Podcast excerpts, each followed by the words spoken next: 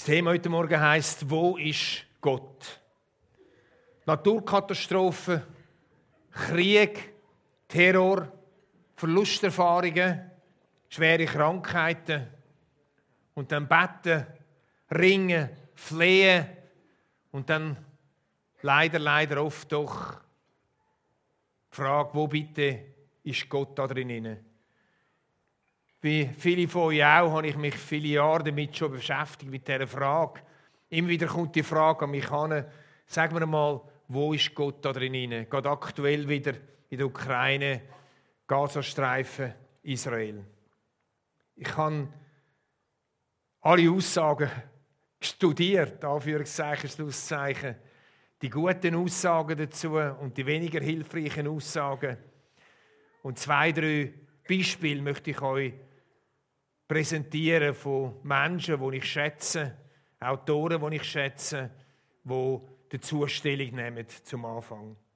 Der christliche Bestsellerautor C.S. Lewis schreibt in seinem Buch über den Schmerz folgendes: Gott flüstert in unseren Freuden, er spricht in unserem Gewissen, in unseren Schmerzen aber ruft, ruft er laut. Sie sind sein Megafon, eine taube Welt aufzuwecken. Das kann manchmal zutreffen und wir hoffen auch, dass das da oder dort geschieht, dass wir auch durch Leid und Not können aufgeweckt werden Menschen, Nationen, Völker können aufgeweckt werden. Der Roland Hartmeier ist ein Theologe, den ich auch sehr schätze. Ein Mensch, der auch viele Krankheiten durchgemacht hat. Er hat ein Buch geschrieben, Du bist da in meinem Schmerz. Er schreibt folgendes, ich lese es langsam, dass wir nachmögen. Die Bibel hat zum Leiden viel zu sagen. Leiden kann uns erziehen und läutern. Es kann uns als Persönlichkeit reifen lassen. Es kann unseren Glauben und Charakter stärken. Es kann Demut in uns bewirken und uns zu wahrer Größe emporsteigen lassen. Und es kann unseren Blick auf die kommende Welt richten und buchstäblich unendlich Trost bieten. Er hat das genauso erlebt und ich nehme das voll ab. Aber da ist das kleine Wörtchen, das fünfmal vorkommt, das kann. Das relativiert es auch wieder für verschiedene andere Situationen. Oder wir haben in den prophetischen Büchern, wie zum Beispiel Jesaja und Jeremia, Aussagen wie folgende. Denn der Herr wird durch Feuer die ganze Welt richten und durch sein Schwert alles Fleisch und der vom, Gott, vom Herrn getöteten werden viele sein. Etliche erklären Not und Leid, vor allem auch Krieg, mit Gericht. Wiederum andere führen die Endzeitrede von Jesus ins Feld, wenn es Krieg gibt. Und meinen, das besondere Ereignis halt das Zeichen von der Endzeit sei. Und darum eben, dass so ein Vorläufer sagt, dass Christus gleich kommt. Mag auch etwas dran sein. Nun, wenn wir bedenken, dass wir schon seit 2000 Jahren in der Endzeit sind, seit Christus gekommen ist. Und es schon viel größere Katastrophen und Kriege gegeben hat, als es im Moment gibt. Ich warne explizit, was jetzt den Nahostkrieg anbelangt, vor Endzeitspekulationen. All die Erklärungen, die ich euch jetzt präsentiert habe, haben einiges an sich. Und es gibt noch viel, viel mehr dazu. Sie mögen in gewissen Situationen zutreffen. Und doch finde ich es als gewagt und kurzsichtig, sich einfach zwei, drei Erklärungen zurechtzulegen, wo man dann alle Krieg und Gefahr und Not erklären Gefahr ist viel zu groß, dass wir in gewissen Situationen zu den Freunden vom Hiob werden. Die Freunde vom Hiob haben Gott sei Dank eine ganze Woche geschwiegen. Aber dann haben sie Schwiegen nicht mehr ausgehalten. Sie haben die Rede vom Hiob nicht mehr ausgehalten. Sie haben die Not nicht mehr ausgehalten und dann dachten, jetzt müssen wir Gott erklären. Und sie haben Erklärungen angefangen zu finden und sie haben sie gefunden und haben sie vehement vertreten. Sie haben gewusst, warum das dem Hiob so schlecht geht. Nur sind sie völlig daneben gelegen. Warum weiß ich es? Weil am Schluss Gott sagt zum Hiob, bitte um Vergebung für die fehlgeleiteten Freunde. Wir müssen aufpassen, liebe Brüder und Schwestern, wenn es um Leid und Not und Krieg und Terror geht, dass wir nicht zu den Freunden vom Hiob werden, die Erklärungen parat haben. Ein Teil der Christen hat immer wieder zu Leid Erklärungen in die Welt gesetzt. Ich frage dich, wie sieht es bei dir aus? Bist du auch in der Versuchung, Leid zu erklären, um die Warum Gott Frage zu klären für dich? Wir Menschen haben gerne so eine Erklärungsschublade, wo wir offene Fragen reinstecken können. Das, weil wir offene Fragen ohne Antworten einfach nicht aushalten. Wir müssen es erklären, wir müssen doch Gott erklären. Ich möchte euch zeigen, wie ich persönlich mit diesen Fragen, von allen Fragen umgehe und möchte euch mitnehmen in eine andere Ebene als Stückwerk Erklärungen. Wir schauen ins Wort von Gott hinein und begegnen dann, warum von vielen glaubenden Menschen. Ich habe nur eine kleine Auswahl davon. Zum Beispiel der Gideon im Gespräch mit dem Engel, wo er den Weizen drescht hat. Ach Herr, wenn der Herr mit uns ist, warum ist dann das all passiert? Gideon sein, sein Unverständnis, warum muss das alles passieren? Oder der Psalmist, ich meine, in vielen Psalmen kommt das Warum vor. Als Beispiel, Herr, wach auf. Warum schläfst du? Erhebe dich. Oder im Buch der Prediger, es ist alles sinnlos und bedeutungslos, unnütz und bedeutungslos. Ja, es ist alles völlig sinnlos. Da kommt auch das Warum drin vor. Wieder auf einer ganz anderen Ebene. Jesaja sagt, wahrlich, du bist ein Gott, der sich verborgen hält. Die Frage, wo ist Gott? Jeremia sagt, ach Herr, wenn der Herr mit uns ist, warum ist uns dann all das passiert? Als, als wärst du ein Kriegsheld, der aber niemandem mehr zur Hilfe eilen könnte. Das sind die Fragen, die uns beschäftigen. Das sind Fragen, die auch Menschen um uns herum beschäftigen. Ob Christen oder nicht Christen.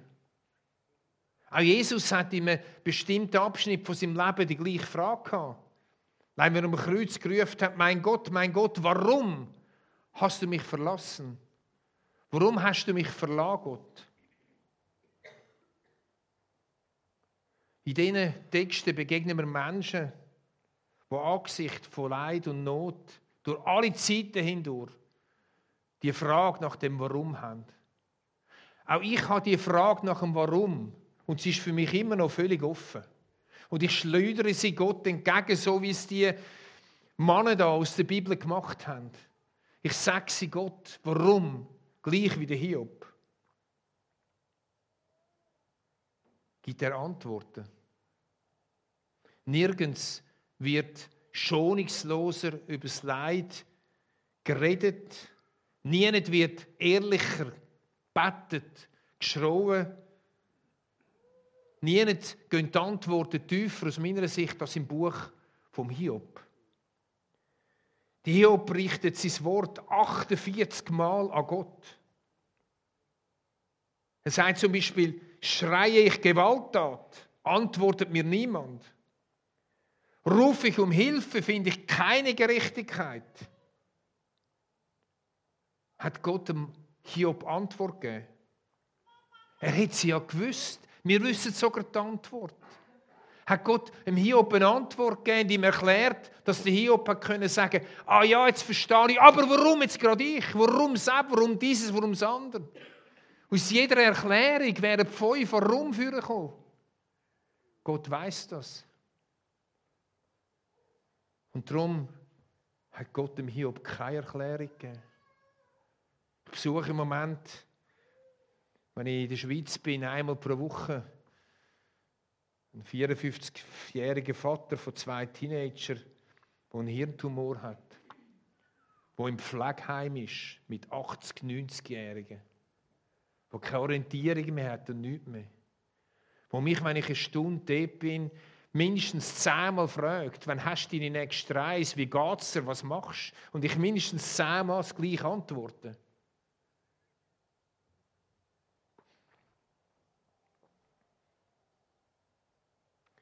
Gott macht es anders. Gott führt dem Hiob seine Größe und Allmacht, seine Souveränität. Er führt dem Hiob seine Schöpferkraft seine Herrlichkeit vor Augen. Und mit dem, dass Gott nicht eine Antwort gibt auf warum das Leid, indem Gott dem Hiob seine Schöpferkraft, seine Allmacht vor Augen führt, hilft er dem Hiob, von dieser Frage, von der Not, von sich selber wegzuschauen auf den allmächtigen Gott. Und in dem Schauen auf die Größe von Gott wird der Hiob gesund. Durch das Aufschauen von Gott kommt der Hiob weg von seiner Frage. Und er kann schlussendlich sagen, ich habe dich nur vom Hören sagen gekannt. Nun haben meine Augen dich gesehen. Das ist der Durchbruch zum lebendigen Glauben, ohne es warum geklärt zu haben. Weil er nochmal können staunen, vielleicht das allererste Mal in seinem Leben, über die absolute Souveränität vom allmächtigen Gott.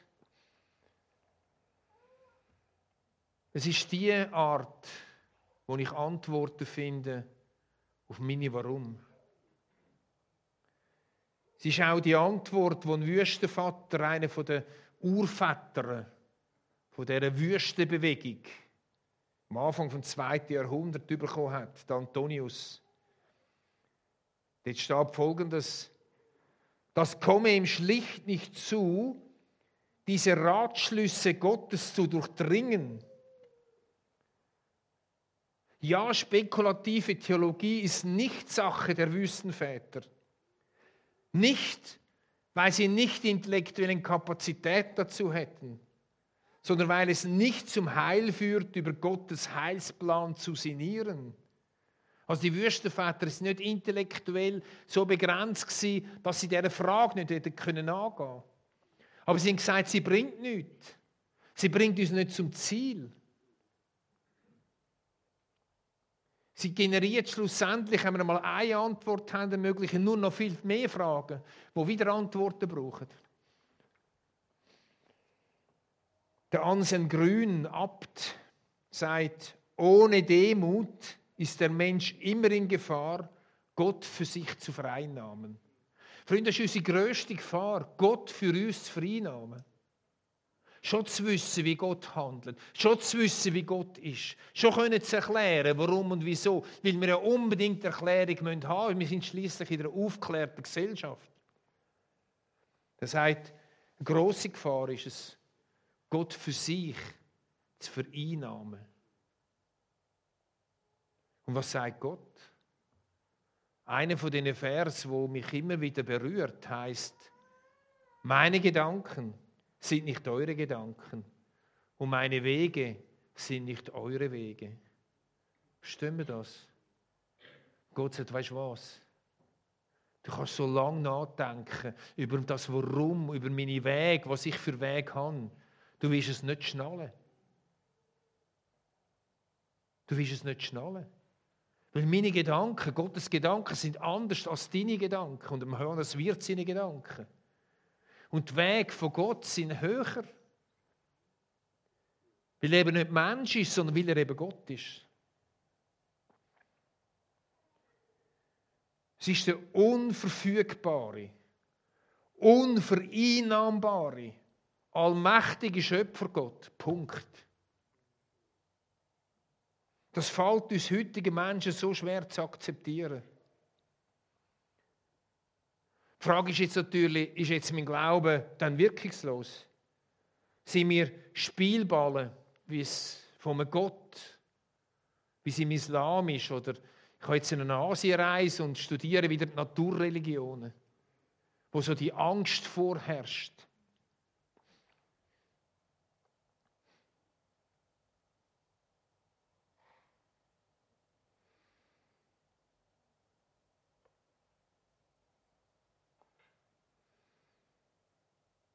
Wir sind nicht Spielballen.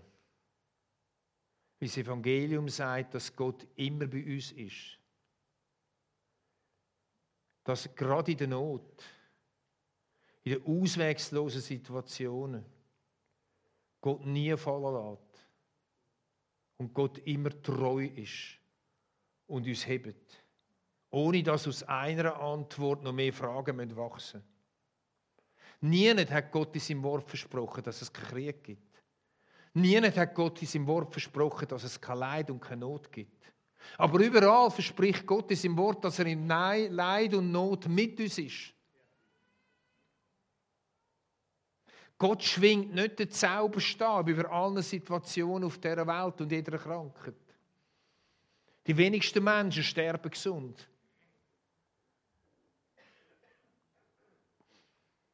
Er kann und will zwar heilen.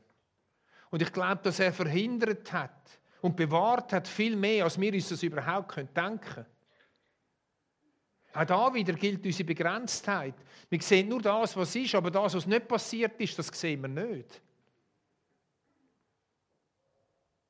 Wenn uns da mal die Augen aufgehen, ich wüsste nicht, wie viel wir zu danken hätten. Aber trotzdem, er führt seinen Zauberstab nicht und macht einfach alles gut.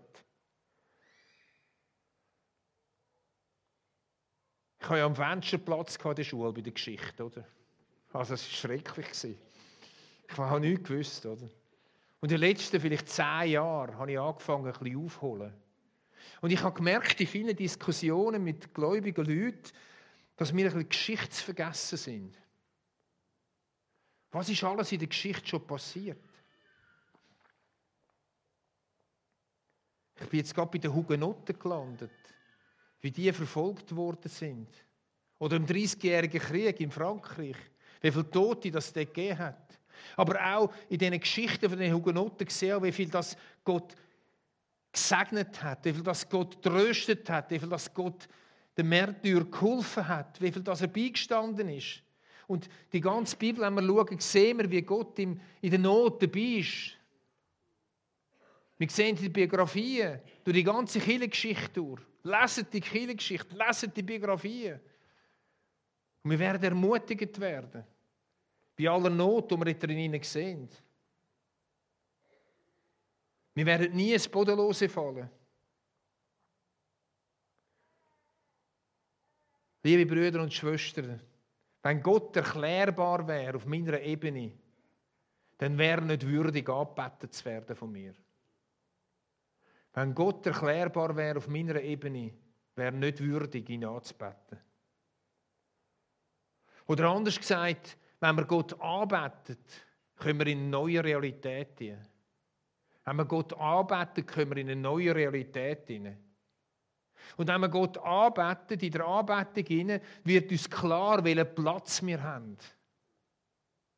In der Anbetung, und ich habe gesehen, es ist ein tolles Lied, das jetzt gerade kommt.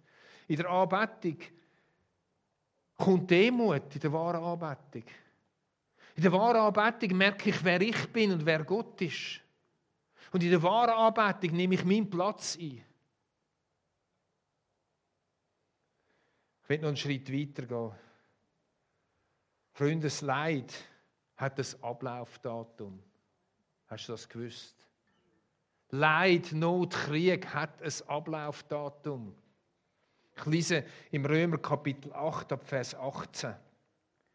Im Übrigen meine ich, dass die Leiden der jetzigen Zeit nicht ins Gewicht fallen, wenn wir an die Herrlichkeit denken, die Gott bald sichtbar machen und an der er uns teilhaben lassen wird. Ja, die ganze Schöpfung wartet sehnsüchtig darauf, dass sie Kinder Gottes in ihrer ganzen Herrlichkeit sichtbar werden. Denn die Schöpfung ist der Vergänglichkeit unterworfen. Allerdings ohne etwas dafür zu können. Sie musste sich dem Willen dessen beugen, der ihr dieses Schicksal auferlegt hat. Aber damit verbunden ist eine Hoffnung.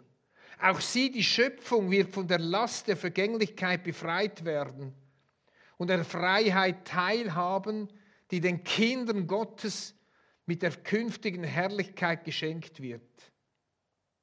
Wir wissen allerdings, dass die gesamte Schöpfung jetzt noch unter ihrem Zustand seufzt, als würde sie in Geburtswehen liegen.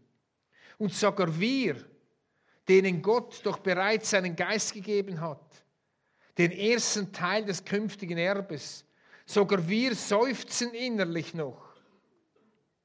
Sogar wir seufzen innerlich noch. Wir sind in einer gefallenen Schöpfung.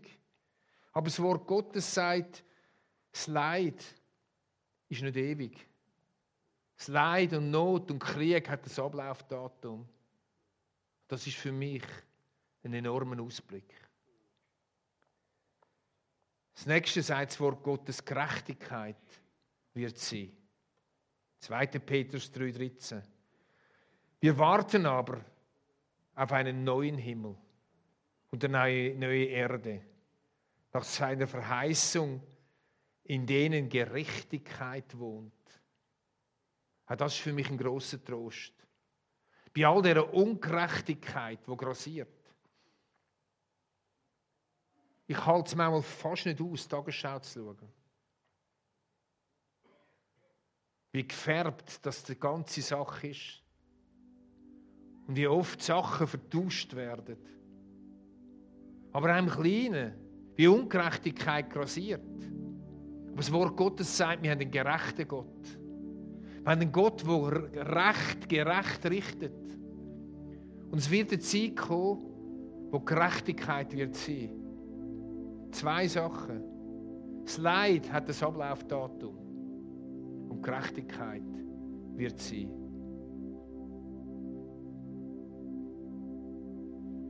Immer wieder wird ich auf eine Frage von Jesus zurückgerührt, wenn ich mir so Gedanken mache und nicht weiterkomme. Und die Frage mir innen so hoch kommt, werde ich auf eine andere Frage von Jesus geworfen. Und eines Tages, es war ganz im Norden von Israel, zu seinen Freunden sagt, wenn die auch gehen. Menschen haben Jesus nicht verstanden. Menschen haben Gott nicht mehr verstanden. Sie haben Antworten wollen wissen. Sie wollen wissen, wie es genau funktioniert. Und sie sind gegangen.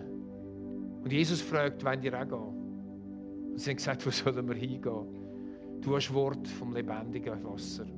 Du hast Leben. Und immer wieder werde ich auf das zurückgeworfen. Wo sollte ich denn hingehen? Wenn ich nicht bei dem Jesus wäre. Wenn der Glaube nicht so funktioniert, wie ich es gerade erwarte. Wenn der Glaube ein Abenteuer ist, manchmal ins Ungewisse hinein. Wenn ich manchmal im Glauben auf einer Straße laufe, wo ich noch nie gelaufen bin. Und dann irgendwo an eine Grenze komme, die eigene Grenze. Wo Jesus mich fragt, willst du gehen? Und meine Antwort ist, wo sollte ich denn hingehen? Du bist der Einzige, der Wort vom Leben ist. Du bist der Einzige, wo ich mich heben kann. Der Einzige, der mir Fundament ist. Der Einzige, der mir hilft, dass ich nicht sinke und versinke. Das ist mein Glaube.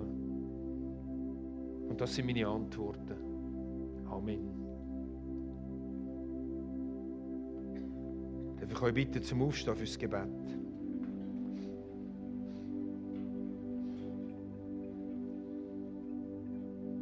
Allmächtiger Gott, Schöpfer von Himmel und Erde,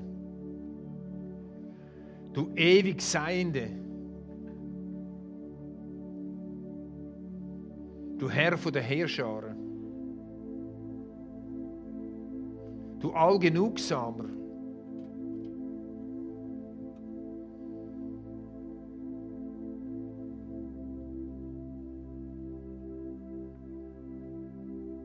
Vater aller Vaterschaft.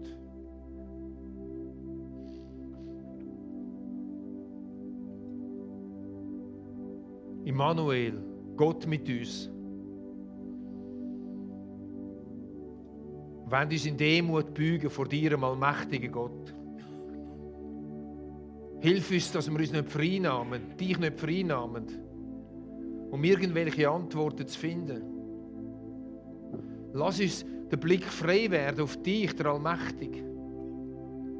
Lass uns den Blick frei werden auf den Schöpfergott, Lass unseren Blick frei werden auf den souveränen Gott. Lass uns staunen. Hilf uns, dass wir unserer aufgeklärten Zeit nochmal staunen können. Uns nochmal den Kiefer runtergeht. Weil wir dich anschauen. Du sagst, du der Prophet, die, die Völker sind wie ein Tropfen am Eimer.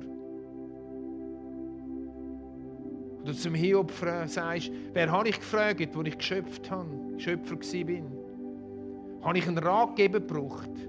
Habe ich einen Assistent gebraucht? Habe ich einen gebraucht, der mir sagt, wie es mir gewiss geht? Allmächtiger Gott, der du sagst, meine Wege sind nicht deine Wege. Ich vertraue dir, dass du gute Wege hast. Auch wenn ich sie nicht verstehe. Und du sagst, meine Gedanken sind nicht eure Gedanken. Ich weiß, dass du in der Vergangenheit lebst, in der Gegenwart und in der Zukunft und darum deine Gedanken gut sind.